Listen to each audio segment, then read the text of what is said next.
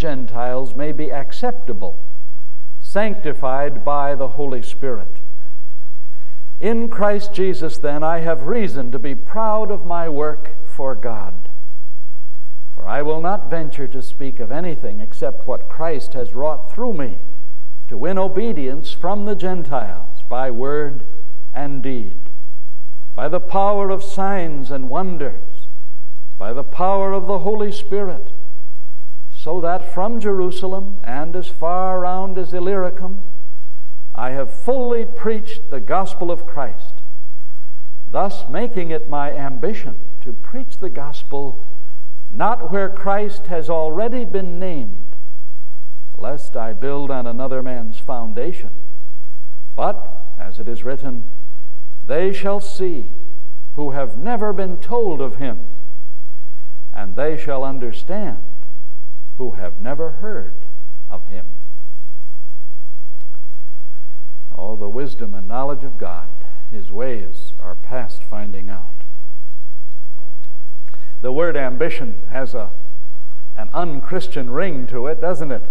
And well, it should, because often it may stand for an unchecked, overweening desire for fame and glory, for wealth and comfort. And the Christian does well to examine that word ambition and look very carefully at it. And perhaps among us, as the community of faith, ambition has had a low rating on our spiritual scale. We often are marked more by complacency and ease and comfort and peace than we are by ambition. It's not a word often found in a Christian group. But here it is found in this paragraph. Because in this section, the Apostle Paul, perhaps more than any other part of his writings, unfolds the inner nature of his ministry. And almost incidentally, if that were possible under the inspiration of the Holy Spirit, he gives to us some clues as to his own character and his motives, which are not spelled out in any other part of the Word of God. And this often neglected, rather obscure part of the book of Romans unfolds to us the ambition of the Apostle Paul. There are three parts in his letters that speak of his holy ambitions. In Second Corinthians chapter five, he says, I have an ambition to be found acceptable to the Lord and Savior Jesus Christ. That was an ambition. Again, in another place, he says, I have an ambition to live a simple, consistent, quiet Christian life in ordinary living. He hardly did that, did he? But that was his ambition, to lead a simple, quiet, consistent, ordinary Christian life. What an ambition. And here's the third one.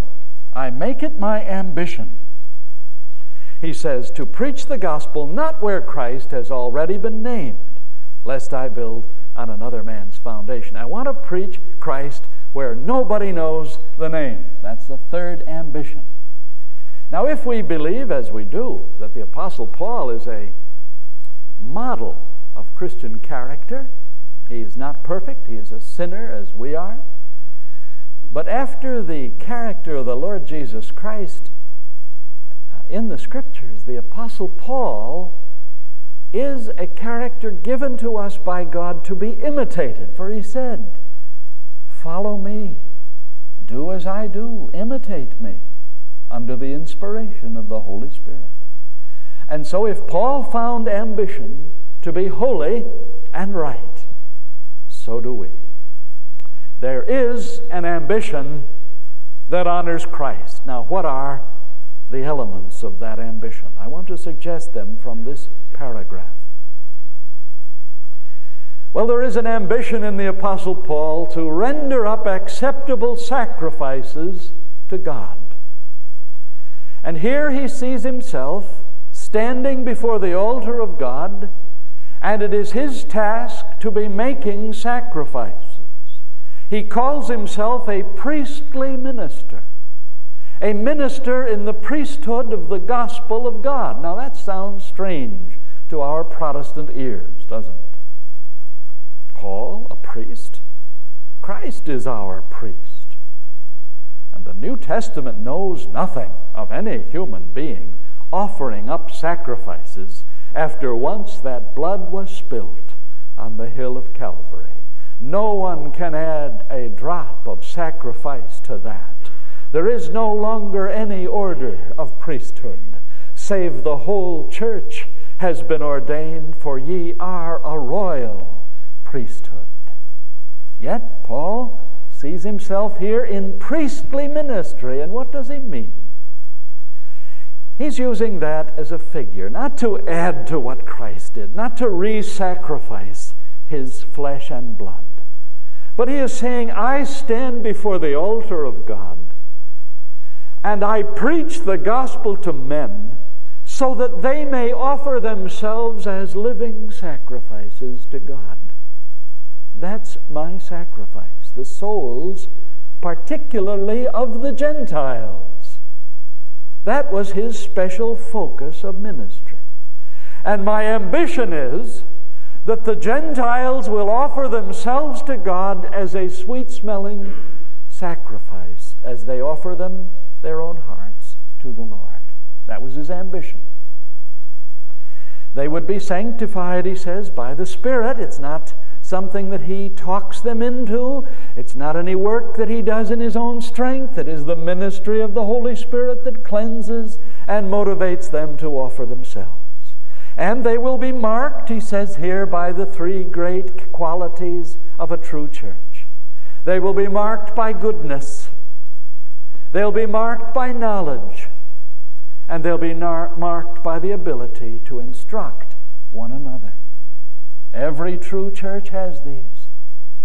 Goodness, which does not have knowledge, cannot help another. But knowledge without love and goodness is only puffed up and goes nowhere. So these are the three things that must go together to form a true Gentile church. Goodness, which is Christian love. Knowledge, which is a firm grasp on what faith means. And the ability to instruct one another in love. And I have seen all three of these in you. I have seen the goodness of the Lord as you care earnestly and deeply for one another. And I have seen you grow and dig in knowledge. Until this morning, as I looked out upon you, I said to God, here are a people well taught. They know what they believe and why. Hallelujah. And I have seen you take that knowledge and help one another, not keeping it to puff yourself up in pride, but investing it in the lives and in the character of one another. There then was Paul's great ambition. Now that ambition is yours. Now you're not going to offer up the whole Gentile nation. That's not your calling to be an apostle, as it was Paul's. But you can begin with yourself in the spirit of Romans twelve, chapter one, verse one, where it says that we are to present our bodies a living sacrifice. The reason Paul's ambition was fulfilled was that his entire life was placed at the disposal of God. And young man or young woman, if you will place your whole life on the altar of God as a living sacrifice, utterly at his disposal, to do with you whatever he will, that is offering up an acceptable sacrifice unto him. Your prayers of intercession are acceptable sacrifices that go up. As you lift each other up before the throne of grace, what an ambition to hold up the people of God in prayer. One reason God's work is so faint and ineffective is that so few are lifting up her hands and bolstering her flanks with intercessory prayer. Yet we are called to do it. And you may have this ambition. I call you to it. Aspire to so live and work with others that they will be led to offer themselves to God as living sacrifices. And that can be your ambition, modeled upon and patterned after the ambition of the Apostle Paul. Now there's a second element of this holy ambition.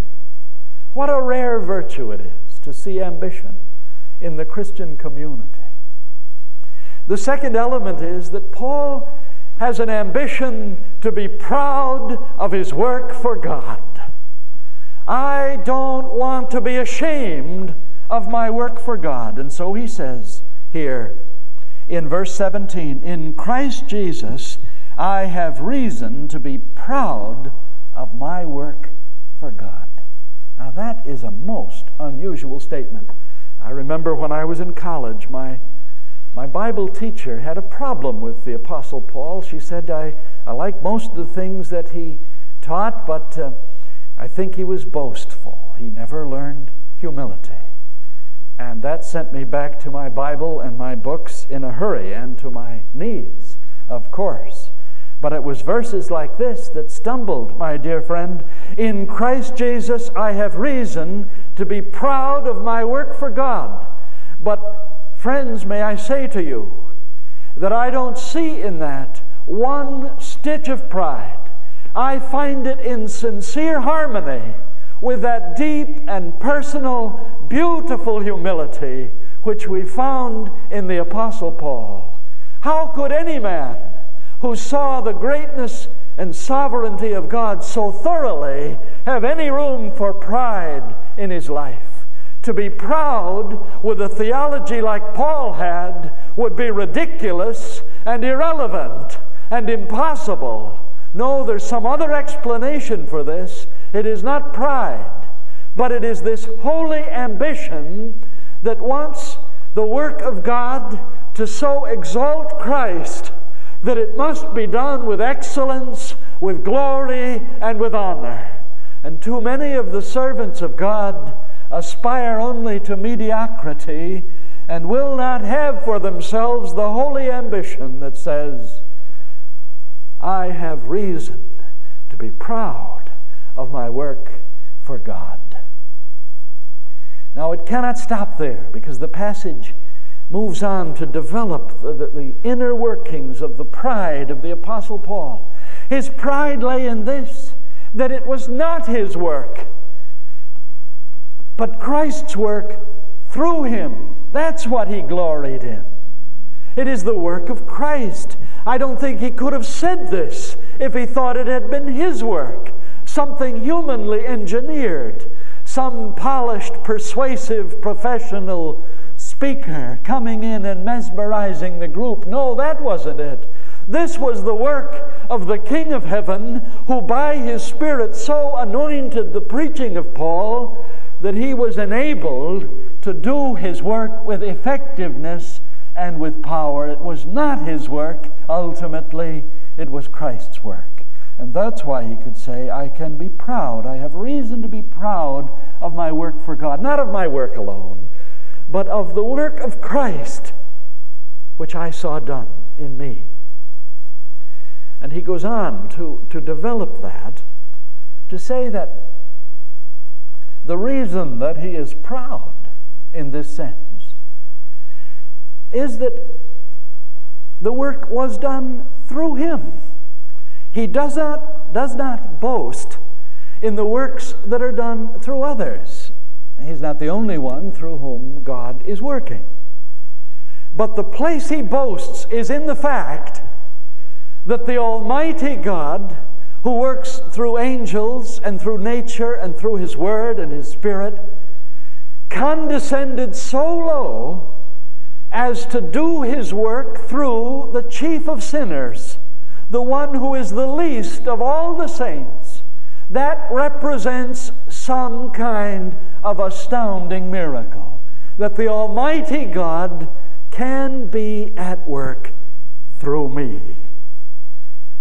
And so he would not boast unless it was Christ's work, and he would not boast unless it had been Christ's work through him. That's what gives him the privilege to boast, not any virtue or industry of his own, but the utter excitement of knowing that God was working in him. You remember he wrote to the Corinthians and said, "I was with you in much fear and trembling." And the reason he trembled was that he knew God was working through him. That would make you tremble, doesn't it, when you see the hand of God at work in your life? Now, is this holy ambition of Paul's beginning to take shape in your mind? A desire not to be ashamed, but rather to be proud of his work for God, because it was the work of Christ, and because it was being done through such a frail and unlikely servant as himself, that he aspired and had the ambition to do this work with all his might and strength, that at the last day he could be proud of what he had done in his work for God. That's a holy ambition. That is not a prideful one. In heaven, my Bible teacher and I are going to have this one out, and I think by that time she will see the light. But let's take one other element of the ambition of the Apostle Paul. And this is really the heart of his ambition expressed in this passage. He says it here in the last, in verse twenty, "I make it my ambition to preach the gospel, not where Christ has already been named, lest I build on another man's foundation." Here Paul made as his ambition to serve Christ fully, even and especially at great cost. Now let me repeat that, because that's a well-chiseled sentence designed to say what I think this sentence says. His ambition was to serve Christ fully, even and especially at great cost. Now, what does that have to do with regions where Christ had never been named? Well, now imagine a city where the name of Christ was not even known. A place like Corinth when Paul got there. One of the wickedest cities in human history. And here comes this Jew beginning to preach the gospel of Christ. Who is this Christ? Do you think that was an honorable thing? Do you think men put him up in a beautiful pulpit and put a lovely robe on him and took up an offering for him? Do you think men sh shook hands with him afterwards and thanked him for his message? No. He said, "We are the offscouring of the world, the refuse of the world. We were like garbage in Corinth. We were held in derision. We were laughed at. We were the scum of the earth to those people." You see, where Christ has never been named, the gospel meets its greatest challenge, and it is its greatest offense. And Satan rears up its head and seeks to defend its territory against the inroads of the Lord Jesus Christ. And Paul said, there, where the battle is hottest and the work is the hardest, there I want to serve Christ fully, because the cost is the highest there than anywhere. After the people have had the gospel preached for a while, the atmosphere changes and the gospel begins to be welcomed and received. And I am robbed then of having the joy of preaching with a great reproach being given to me. Paul is saying, I just love the idea of bringing the greatest possible benefit to human life and receiving in return reproach. So I make it my ambition to preach where Christ has never been named, because there it cost me more than any other place. Well, why does he want it to cost him more? Because, you see, Paul has a sensitive conscience, and he loves to enrich and fortify this conscience. He said, I make it my desire to have the testimony of a good conscience. And the way a man enriches his conscience is by the faithful performance of his duty to God. That's how you get a good and a rich conscience. A rich conscience isn't simply avoiding doing wrong things. If you want to enrich your conscience, you go out and begin to find things in which you can obey God richly. You see, a man's conscience either shames him or honors him. And it was the ambition of Paul to have his conscience honor him. And there's no greater way to have your conscience honor you than to serve others out of love. And that's what he did.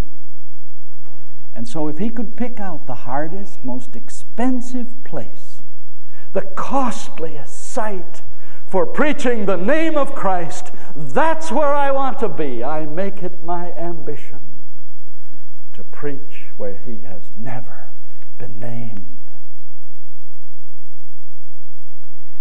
Now, friend, this word ambition means to strive mightily.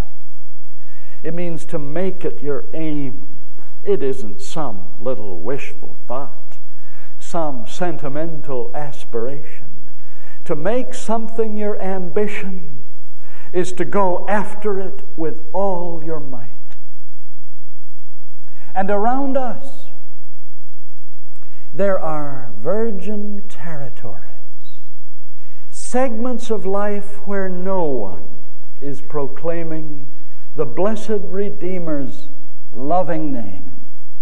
There are men and women in this city for whose souls no one cares.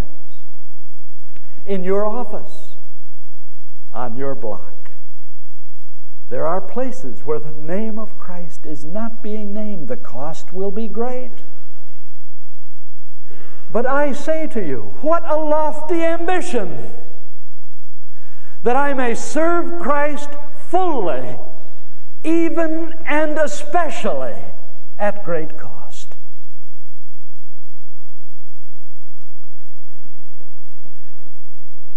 William Carey, a young British man, had a holy ambition.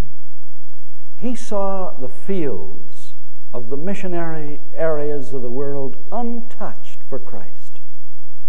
And for years in England, he gathered data about them, studied his scriptures, and prayed, and drew around himself a band of men and women who would be interested and supportive of a missionary movement.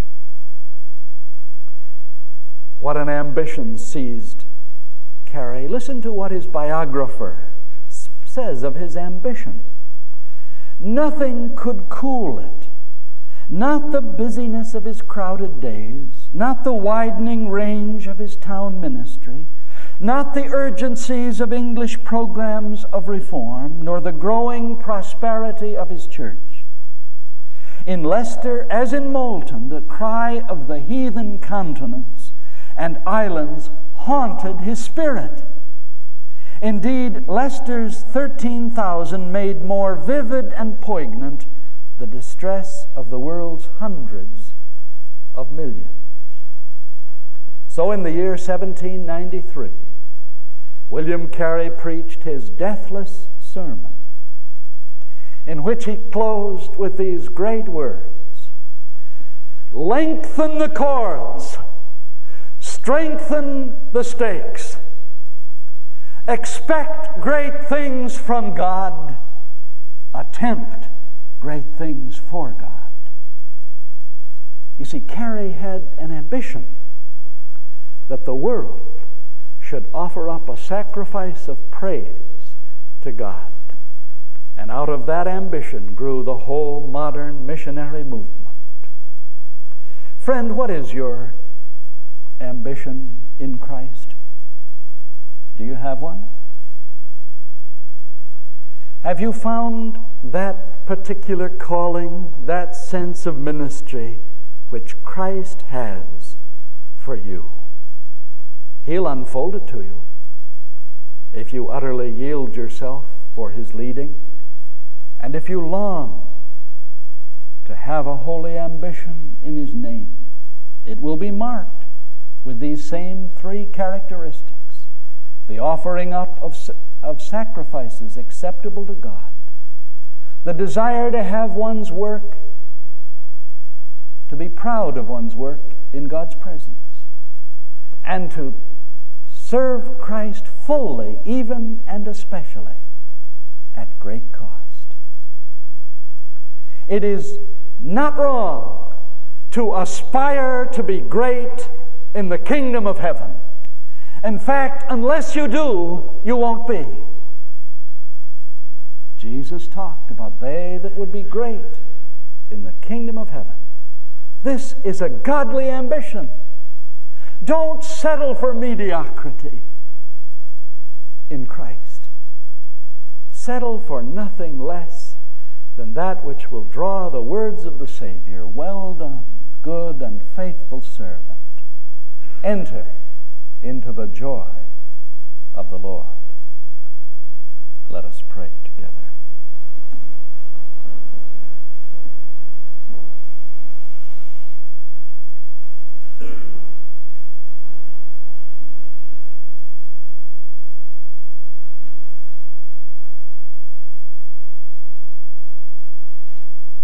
In the quiet of these moments, some have been searching for a goal for which to live, and nothing seemed great and significant enough to capture their imaginations and their hearts. Young friend, I set before you tonight the ambition of the model Christian to offer up acceptable sacrifices, to be proud of one's work, and to serve Christ fully and at great cost. Will you make this your ambition? And praying God to harness and direct that ambition into the channels of service that He has planned for you. Will you do that, young friend? Our Father, we confess that our ambitions and aspirations have been low in the kingdom of heaven. We have settled for less than the best, and we have not served fully and expensively for Thee. But we would do so now. Take us out of our lethargy and bring us into Thy light. Help us, like Carey, to expect great things from God and to attempt great things for God. In the name of Christ our Savior.